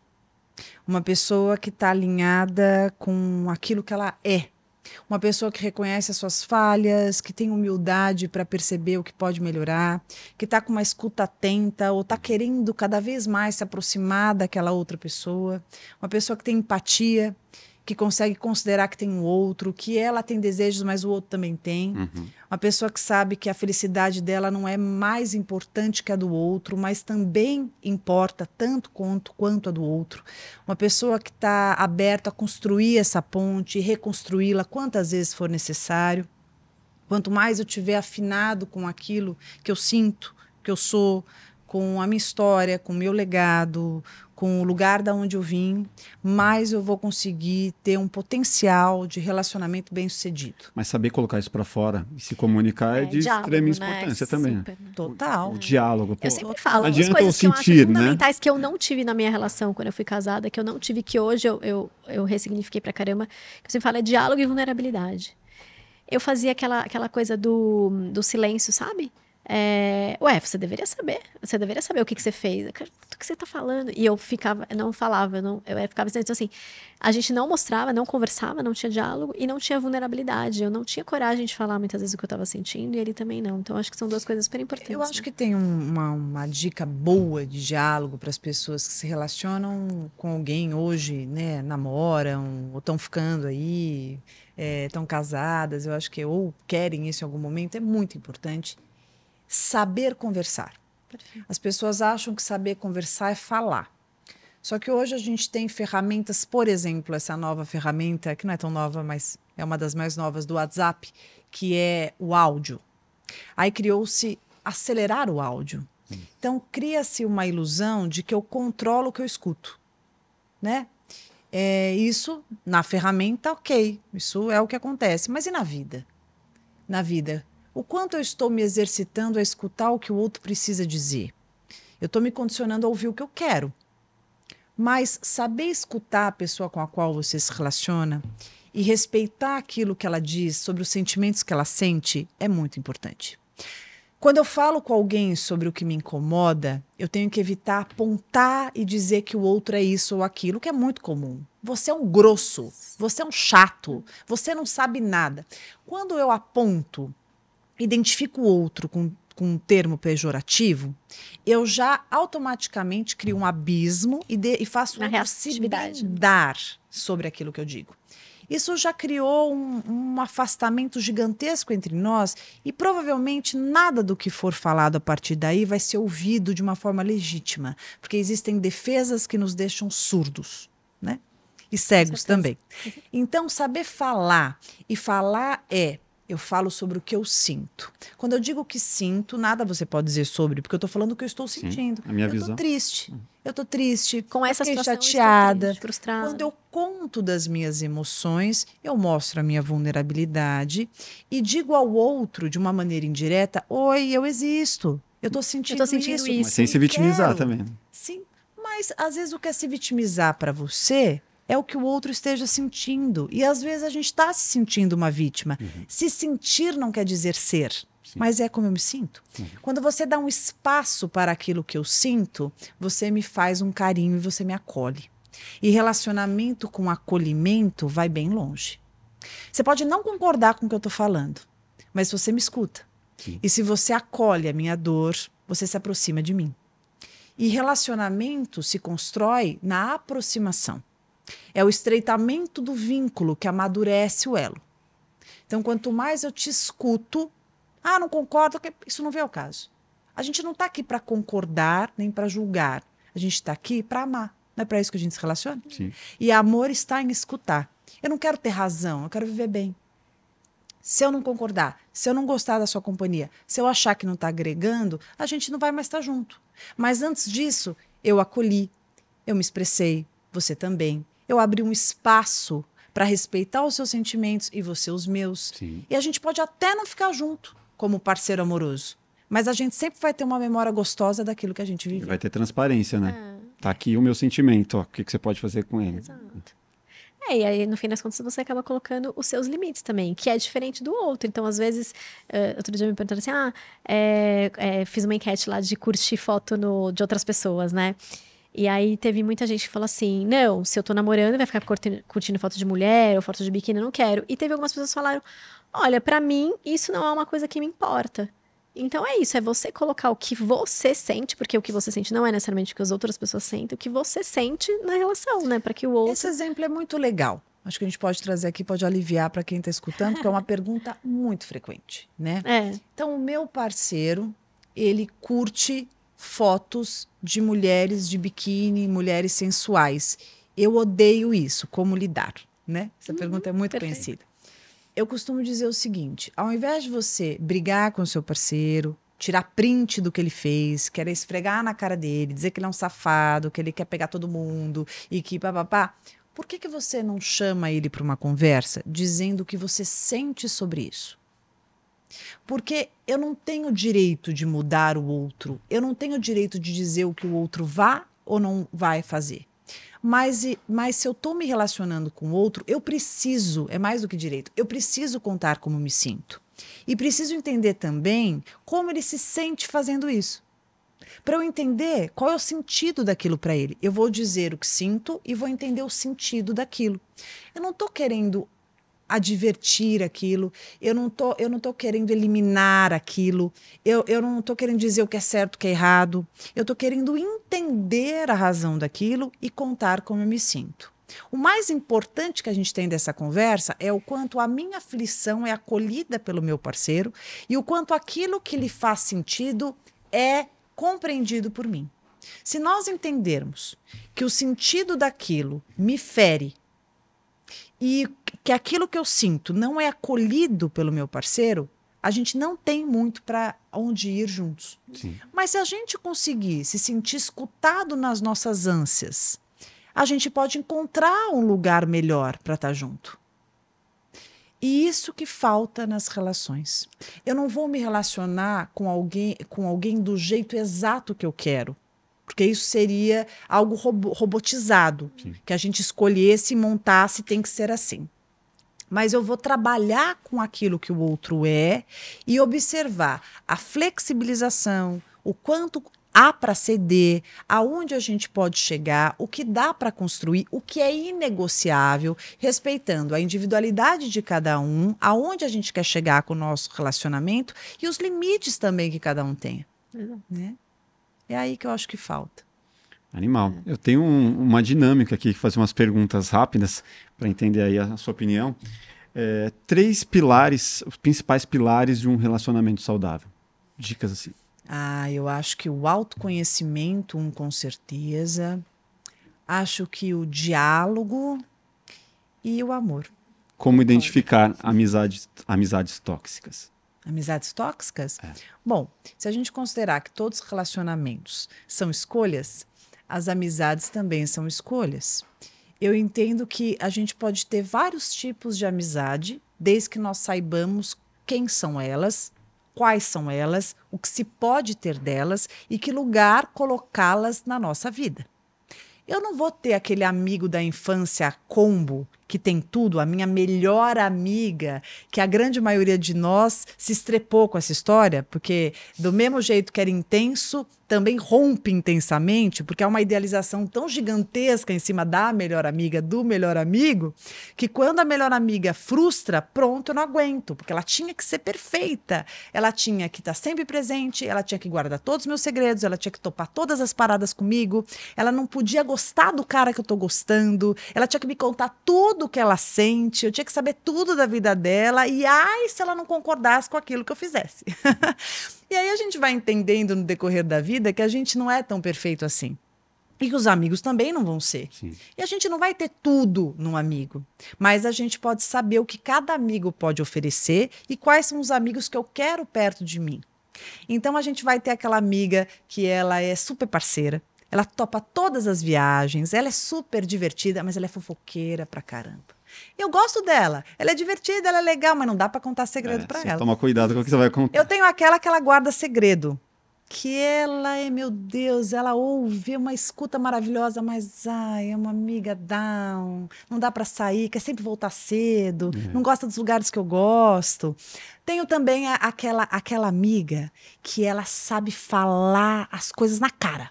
Ela fala, ela fala aquilo que ela, aquilo que ela sente, ela Sincerona. é franca, sincera. Essa você vai cortar, você tá bonita antes de sair da balada, ela que ela vai é falar. Ela é divertida, ela topa todas as paradas, tal, mas ela, ela é uma amiga muito pouco construtiva. Ela é uma amiga que vira e mexe, me leva para uns lugares que não é muito legal. Ela, ela ativa em mim um lado louco que eu não quero ativar nesse momento. Então, cada amiga tem algo a oferecer, cada amigo também. A gente dificilmente vai ter um amigo perfeito, porque ninguém é, mas a gente souber o que esperar de cada amigo e quais são os amigos salutares para estarem conosco Sim. e quais são aqueles amigos que só querem vampirizar a gente, só querem nos procurar quando a gente tem alguma utilidade para eles. Aquele amigo que fica esperando o momento para colocar a gente para baixo nunca foi amigo. Então, saber que a gente vai ter vários tipos de amigos, mas também tem outras pessoas que nunca foram amigas e a gente que se iludiu, Sim. é fundamental para a gente se cercar de pessoas que possam trazer momentos maravilhosos e as suas companhias emprestadíssimas nessa jornada curta que é a que vida. É a vida. É, e falando de momentos maravilhosos, eu, é, o, a, a, alegria, ela tá na, nas, nas, pequenas coisas, né? Quais são essas pequenas coisas do dia a dia que representam felicidade para você, alegria? Ah, eu vou chorar. A Rô sabe, a Rô sabe que eu já Eu choro. também choro, eu sou que nem ela, sou super emocionada. Eu choro em várias lives suas, inclusive. Eu acho que a alegria tá nas, nas pequenas coisas.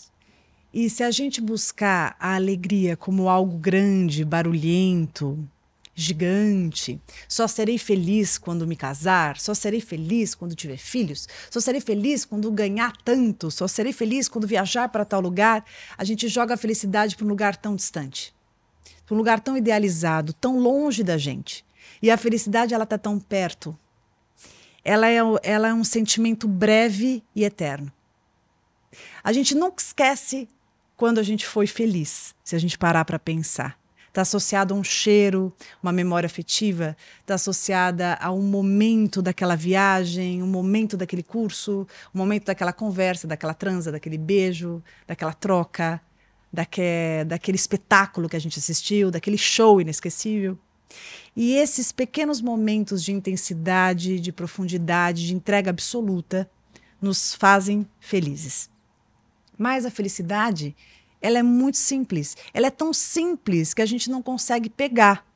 Ela vem rápido sem avisar e passa sorrateira.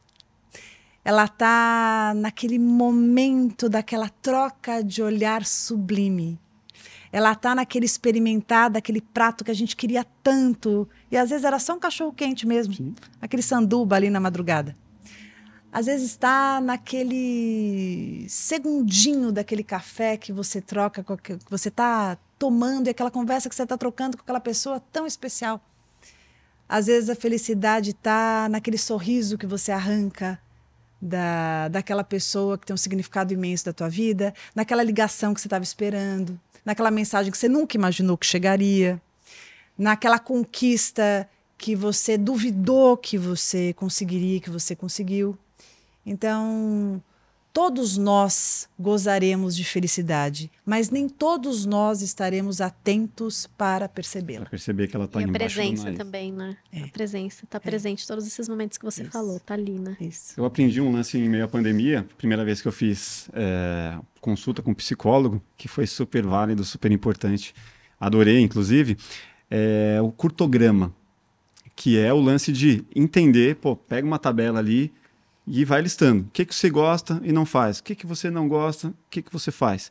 E desde então eu faço um pouco disso com os convidados que vêm aqui. Então eu queria entender de você o que você gosta hoje e não faz, por conta da rotina, por conta do tempo. Ah, eu que eu gosto e não faço. É. Ah, eu acho que eu gosto de ficar até altas horas conversando com uma grande amiga.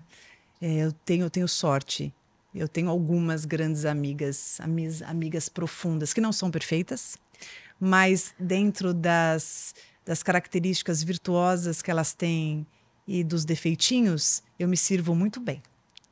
E eu gosto de ficar conversando com elas, bebendo vinho, que eu adoro beber um bom vinho, conversando sem ter hora, sem ter hora para acabar, sem me preocupar que a minha filha vai acordar, sem me preocupar a hora de chegar. É, gosto de fazer boas viagens é, com meu marido, da gente viajar, conhecer lugares diferentes. Mas isso você gosta e faz? Não estou fazendo. Não está fazendo? Não, porque eu estou com uma filha muito pequenininha, né? Entendi. É, minha filha está com um ano e três meses, então estou dizendo que eu gosto. Tá bem limitado, então não tá Então não estou conversando até altas horas, bebendo um vinho gostoso, não estou viajando com meu marido para lugares incríveis que a gente faz todas as reservas ali e ou na hora a gente resolve passar uma noite em tal lugar lugar, vamos ver neve ali, e esses, é, essas experiências. Eu sou muito intensa, Sim. então eu, eu gosto de viver as coisas sem pensar. Eu desde sempre. Aí eu tenho que amanhã, mas ao mesmo tempo sou muito responsável. Então amanhã eu tenho que acordar às seis horas da manhã para fazer sei lá o quê. Se eu se tiver legal onde eu tô, eu vou ficar vamos até que às vamos. cinco. é, eu, e isso hoje é mais difícil pela minha filha, né? Sim. Então, não estou fazendo. É, queria estar tá mais no, nos meus esportes, cuidando mais do, do, do, da, minha, da minha saúde física. E hoje eu tenho, por causa da minha filha, do meu trabalho, eu estou priorizando muito minha filha e meu trabalho. E preciso, e falo isso aqui gravado, e preciso e vou é, fase, me né? priorizar um pouco mais. É, porque também não adianta nada priorizar trabalho e filho se eu não me priorizo. Mas Exato. confesso que hoje a rotina está me consumindo um pouco. Eu sou, claro, sabe, meu marido, que eu sou, eu sou o sincericídio em pessoa, né? Eu falo, falo tudo. E é isso. Eu acho que eu hoje uma fase, minha filha é muito pitiquinha. Acho que desde, desde a final da gravidez, principalmente, todo esse período, é um período de muitas, é, muitas é, assim, privações. É, amo ser mãe, amo a minha filha. Então eu já entrando Mas- no gosto e faço. Mas é. gosto, gosto de estar com a minha filha, gosto dos nossos momentos, amo o meu trabalho, amo tudo que eu faço, amo estar aqui falando com vocês, sem nem imaginar quem vai escutar isso. Espero que goste. É, amo escrever, amo fazer os meus vídeos, fazer os meus cursos, amo me sentir útil, amo ajudar as pessoas, amo, amo fazer a diferença na vida de alguém, é, amo receber carinho sincero, é, amo conhecer restaurantes gostosos, é, lugares legais, pessoas de grande valor. Animal, agora ao contrário. Não gosto e é faço. signo? Aquário. Aquário. Aquário em peixes. Não gosto e faço. Não gosto e faço. Ai, Faço Uau, por- não gosto e faço. Não É, eu e sou obrigado a fazer. Ah, tipo, tá. Nossa, difícil. né? deixa eu ver. Não gosto e faço. Pera. Ah, tirar maquiagem antes de dormir. Adorei. É, já falaram de lavar a louça. Tenho, demais.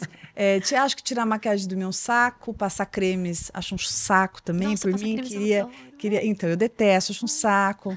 É, ah, ter que ir em dentista, ter que ir em médico, acho um chato pra caramba. Profissionalmente Mas não tem tem, algo que- que você não goste. Amo a profissão. É, não tem, Faço tudo com não tem nenhum pedacinho do ali que você fala, puta, isso aqui é uma parte. Nada. Ah, Nem você- cuidar do bem burocrático, planilha. Eu não cuido do burocrático, né? Eu não cuido do burocrático. Olha lá, ó, Mas é, é eu. Ah, então tá bom. Acho que no meu trabalho o que eu não gosto, e a minha equipe sabe, eu não gosto muito quando a gente vai lançar produto. Sim. Eu tenho que ficar seguindo os roteiros deles. As Eles vão me fórmulas- matar de Fórmula de lançamento. Acho um saco, eles sabem. Acho um saco, não faço o que eles pedem, ficam pé da vida comigo, mas gostam de mim, eu sei. Mas eu, eu sou assim, eu, eu sou uma aquariana bem rebelde no sentido de querer fazer as coisas do meu jeito. É que assim, você é bem myself. autêntica, né? By myself. É, eu sou chata. Eu sou muito difícil de ser subordinada. Nos meus trabalhos da minha vida, né? Vou falar até o nome aqui, a minha chefe, que era, era a Aline Viganó na Nestlé, sofria comigo. Porque eu queria fazer do meu jeito, chata pra caramba. Porque eu entrego, mas é do meu jeito, Sim. entendeu? Então, isso. E eu, eu sempre fui uma pessoa que eu se- servi para estar sozinha no trabalho mesmo. Dependente. Então, o, o pessoal da minha equipe sofre um pouco. Pô, mas ela faz isso aqui. Ah, não, fiz de outro jeito. Mas, pô, mas você fez assim, eu fiz assim, eu fiquei fazendo esse roteiro e você não seguiu nada. Sei o quê. Eu tenho muita dificuldade de seguir roteiro, eu tenho muita dificuldade, não sigo. Minhas palestras eu gosto de fazer sem ler nada. É, Então, eu acho que eu não gosto disso, de ficar seguindo roteiro. Não gosto que tentem mandar em mim. Sim. Não tenta falar o que eu tenho que fazer. Pronto. Perfeccionista, então. Ah, bastante, bastante. Mas também lido bem com os meus defeitos, assim. Acho que é, é, eu, eu descobri que não querer ser perfeita é a ma... eu acho que é a maior descoberta que a gente pode ter, porque a gente não é mesmo. É. Então, não querer ser é aliviante. Sim. Né? Não sou, ponto. Então, quando você relaxa nisso, e você entende que você, que você não é e que ninguém é maravilhoso. Não tem controle sobre é, isso. Né? É, e eu acho que ser mãe nos ajuda muito nisso. Porque é uma desconstrução de tanta coisa. É, é, tanto você achar que vai funcionar e se não funcionar. Tira o foco do, de mim mesmo. E aí você fala: quer saber? É isso mesmo. Você relaxa mais, você amadurece mais em muitos aspectos. Animal. Cara, por, por estar plugado, a gente tem uma pergunta que normalmente a gente faz que é: qual música que marcou um momento importante da sua vida, que te traga uma memória afetiva? A gente vai pegar essa música e alimentar uma playlist que a gente tem aqui no Spotify com uma música de cada convidado. Deixa eu ter falado ah, isso antes. É, é, essa, cara, uma memória de infância. Uma, eu tenho, é que assim, memória. eu sou casada com um músico. Ah, é? Então Nossa, a gente, é, a gente é bem musical. Se você me permitir não falar uma só. É, Pior que eu... tem que ser uma. Tem que ser uma? Putz.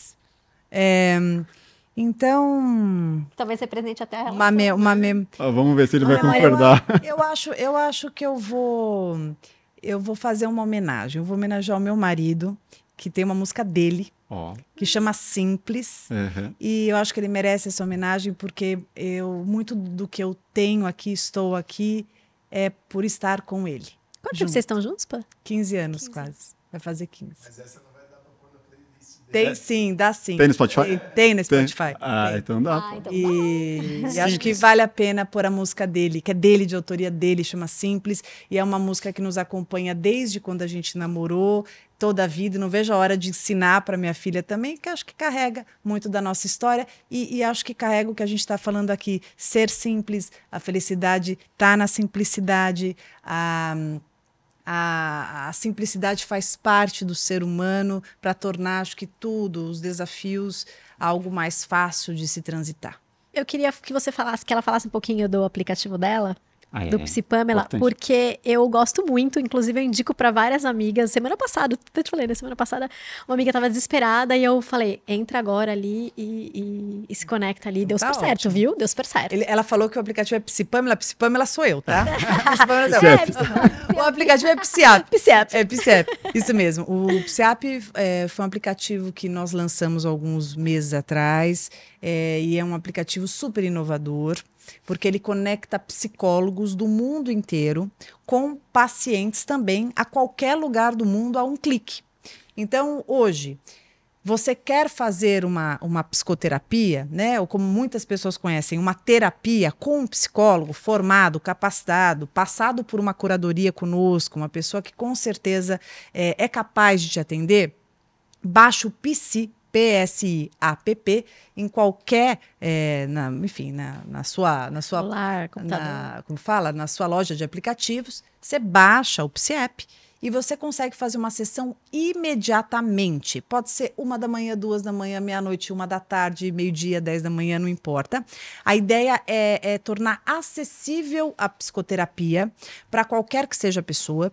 Você tem a sessão imediata por um valor o mesmo valor para todo mundo, é 100 reais, independente do profissional, tá? Do tempo de experiência, quem seja profissional. A sessão imediata é sempre esse valor. Agora, se você quiser dar continuidade, ah, gostei da sessão que eu fiz, eu quero continuar com a Pamela. Aí a Pamela tem o valor dela e você vai escolher se você quer continuar com a Pamela ou se você quer clicar no botãozinho lá e ter outros profissionais para você continuar.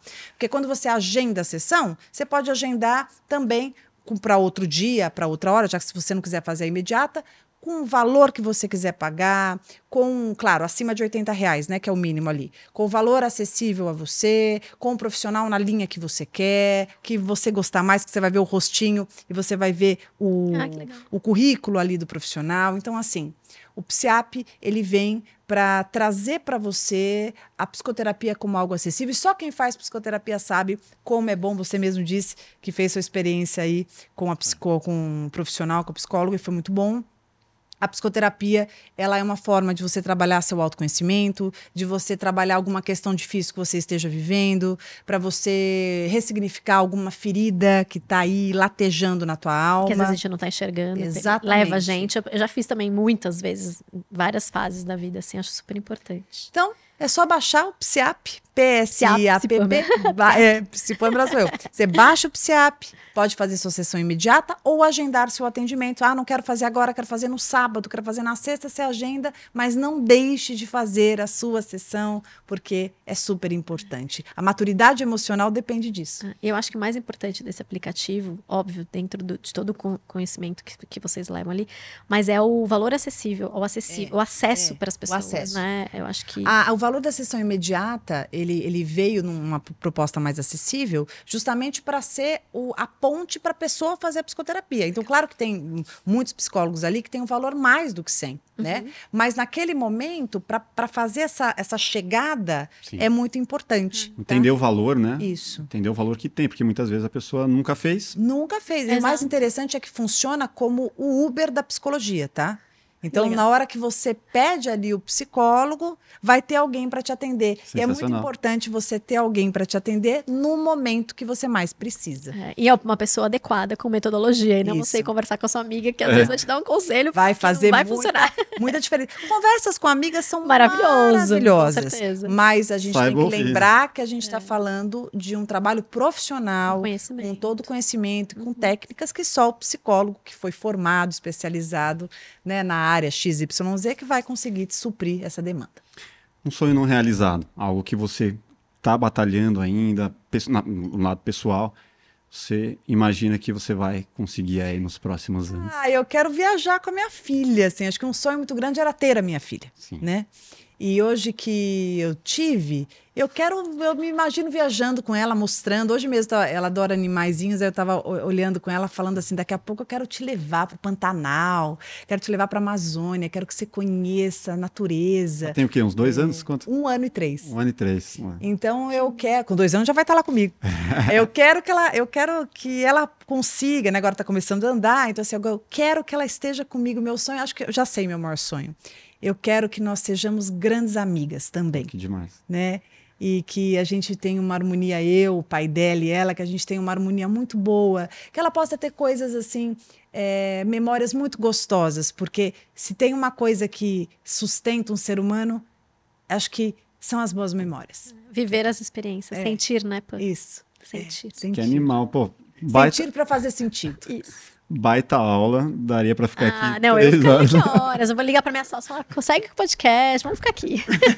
Cara, só tenho a agradecer, muito eu legal. Parabéns aí por tudo que você representa aí, todas as pessoas que você ajuda, por todo o seu trabalho animal. Parabéns mesmo. Muito Deixe suas redes sociais para quem não, não segue ainda. Bom, para você que não segue, me siga, porque eu tenho um conteúdo que talvez seja bom para você e vou gostar de ter você pertinho de mim. É arroba psipamela, arroba P SI Pamela, meu nome é Pamela Magalhães. Você vai me encontrar no TikTok, vai me encontrar no YouTube, vai me encontrar no Facebook, mas principalmente no Instagram, que é a ferramenta. A gente tem que ter uma ferramenta que é que a gente mais se, eh, se, conecta. se conecta. Então, tô lá no arroba Pamela, PSI Pamela. Vai ser um prazer ter você comigo. Tenho muitos cursos. É, tem um curso Bem Me Quero, que é um curso de alto amor, que é, é um best-seller. Hoje a gente é premiado pela Hotmart. Ah, que legal. Ah, então, você isso é muito legal. Tá, eu votei você mil. ontem também. Ah, é? Do Best. É que eu não sei, eu não sei. É... Amanhã vai para amanhã. Ah, é. Maravilha. Então, assim, eu tô concorrendo. Se você gostou e não me conhecia, ou tá se você conhece e não votou, obrigada, viu, Rô? Você tem que votar em mim é, também. Pode... Eu vou votar, não votei eu ainda. Tô, pode tô... votar em três. Gente, eu não acreditei.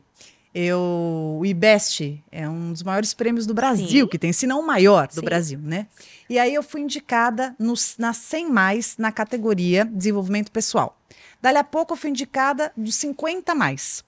Daqui a pouco eu fiquei e fui indicada para os 20 mais. Olha. Eu fiquei tão emocionada que eu mandei fazer uma caneca. Oh, Canequinha dos 20 mais. Aí eu fui indicada para os 10 mais. É, ontem eu fui votar, era nos 10 mais. Top Aí 10. eu fiquei entre os 10 mais. Eu só tenho fera comigo. Eu, é. eu queria falar, mas vou fazer propaganda deles, é. vou ficar quieta. Mas assim. Não, mas que maravilhoso você tá dentro demais, desse lugar com esses caras, essas demais, pessoas. Né? assim. Pessoas, assim, principalmente mais velhas que Sim. eu, pessoas, assim, muito experientes. Então, assim, eu me sinto vitoriosa por ser uma mulher, estar lá, é, por ser uma pessoa que me comparo a eles, eu me acho tão comunzona, sabe? Então eu tô muito feliz de estar ali com aquelas, é, como eu vou chamar Referências. aqui? Nossa, só é. tem gente gigante. Então, se você quiser, entra lá no, no meu link, né? Se entrar no Psipamela, tem um link na bio, vote em mim, que o seu voto vai fazer toda a diferença na minha vida. E eu tô muito feliz, já, já sou vitoriosa de estar lá. Com certeza. Animal. Opa, você tem hater?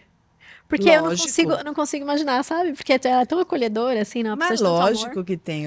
Toda hora É? tem. Tem É? alguém falando. Discordando, assim. Ah, porque Mas o sucesso traz haters. né? Mas assim, eu, eu acho que é, o, o hater, né? Alguém que odeie. Eu acho que o ódio que a pessoa sente tá nela, né? Não chega em mim nada. Às vezes eu respondo alguma coisa, porque eu acho que uma eu acho que a pessoa que te odeia e tá falando com você, ela não odeia muito, né? Porque eu acho que quem te odeia mesmo ouvida. nem te segue. É. Ou nem comenta na tua rede. A pessoa que te- diz que te odeia, mas tá lá, esse ódio é questionável. Porque eu não sei, as coisas que eu não gosto, eu quero longe de mim.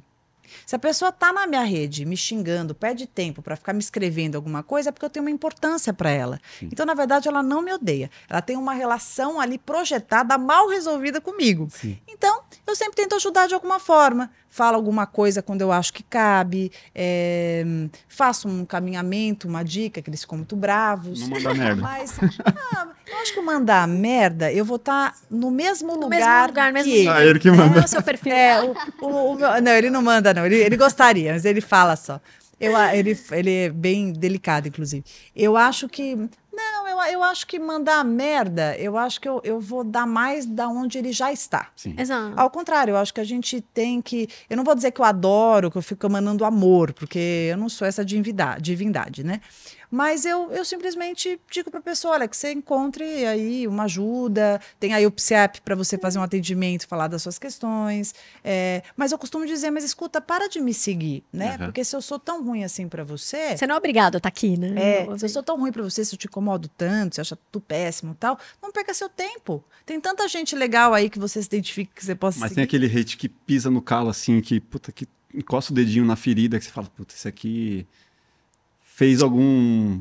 Ou desrespeito. Fez, fez algum sentido que ele desrespeito, falou que sei lá. me Mas eu vou te contar uma coisa. Se alguém falar alguma coisa que realmente toque numa ferida, essa pessoa tá me fazendo um favor. Sim. Porque ela tá lembrando de algo que eu preciso Olha. olhar mais, trabalhar. Então, é, a- a pessoa só te afeta se você está afetado. Porque se a pessoa fala para mim uma coisa que é bem resolvida para mim, isso é algo que ela pensa, é do mundo dela, não é do meu. Uhum. Agora, se eu me importo, fico mal, perco o sono, é porque ela me lembrou de algo que é perturbador na minha vida. Sim. Então, quando a gente enxerga isso, a gente até agradece esses movimentos, porque ela está mostrando, cara, eu preciso melhorar aqui Precisa olhar pra isso, né? preciso trabalhar mais esse setor.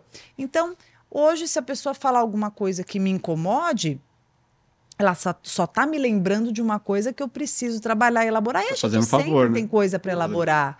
A gente sempre tem um setor que não está muito legal. A gente sempre tem um a vida pedacinho. inteira teremos, né? Sim, nós somos humanos. Então, tá aí.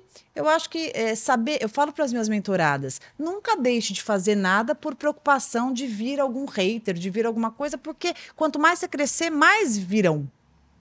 Porque- Naturalmente. naturalmente. Você acha que todo mundo vai falar que é o máximo o teu, teu podcast? Não. vai ter gente que vai falar um monte para você, vai criticar. Claro. Sim. Eu acho o máximo, a pessoa entra lá para criticar. É. Então, olha que ouvinte assíduo, Uhum. né? É, Então, Verdade. não, eu acho que a gente tem que relaxar, fazer. Por isso que a gente não pode nem é, se deslumbrar demais com os elogios Exato. e nem se afundar com as críticas. A gente tem que entender o nosso tamanho, pegar aquilo que é construtivo e seguir aquilo que a gente acredita. Se a gente ficar muito suscetível a tanto o elogio quanto a crítica, a gente não vai a lugar nenhum. Nunca. Exato. Fica patinando, né? Com É, certeza. e quando a gente sabe do nosso valor, a gente gosta do elogio, mas a gente entende que a gente foi elogiado porque a gente É, eu já, eu já, peguei, aquilo, né? já peguei crítica e evoluí, né? Em determinado sentido. Sim. Ah, o microfone que tava baixo, não sei o que, coisas Ah, assim, que você pega isso, pô, obrigado, tá me avisando aqui, estamos evoluindo, no próximo já não vai estar mais. Isso. Que a gente saiba é, triar as críticas que são boas para nós, que nos colocam a, nos colocam num lugar melhor, que Uhum. nos, nos, eh, nos- que contribuem para que a gente cresça naquilo que nos é importante. Que impulsione, né? Agora não tem que ficar também dando, dando ouvido pra gente que é infeliz e tá querendo te puxar para baixo, né? Que tá cheio, inclusive. Com certeza. Obrigado. Deixa as Obrigada. redes sociais também, para quem Ah, não é. segue ainda. É, Roberta Pavon, o Pa- Pavon é P-A-V-O-N.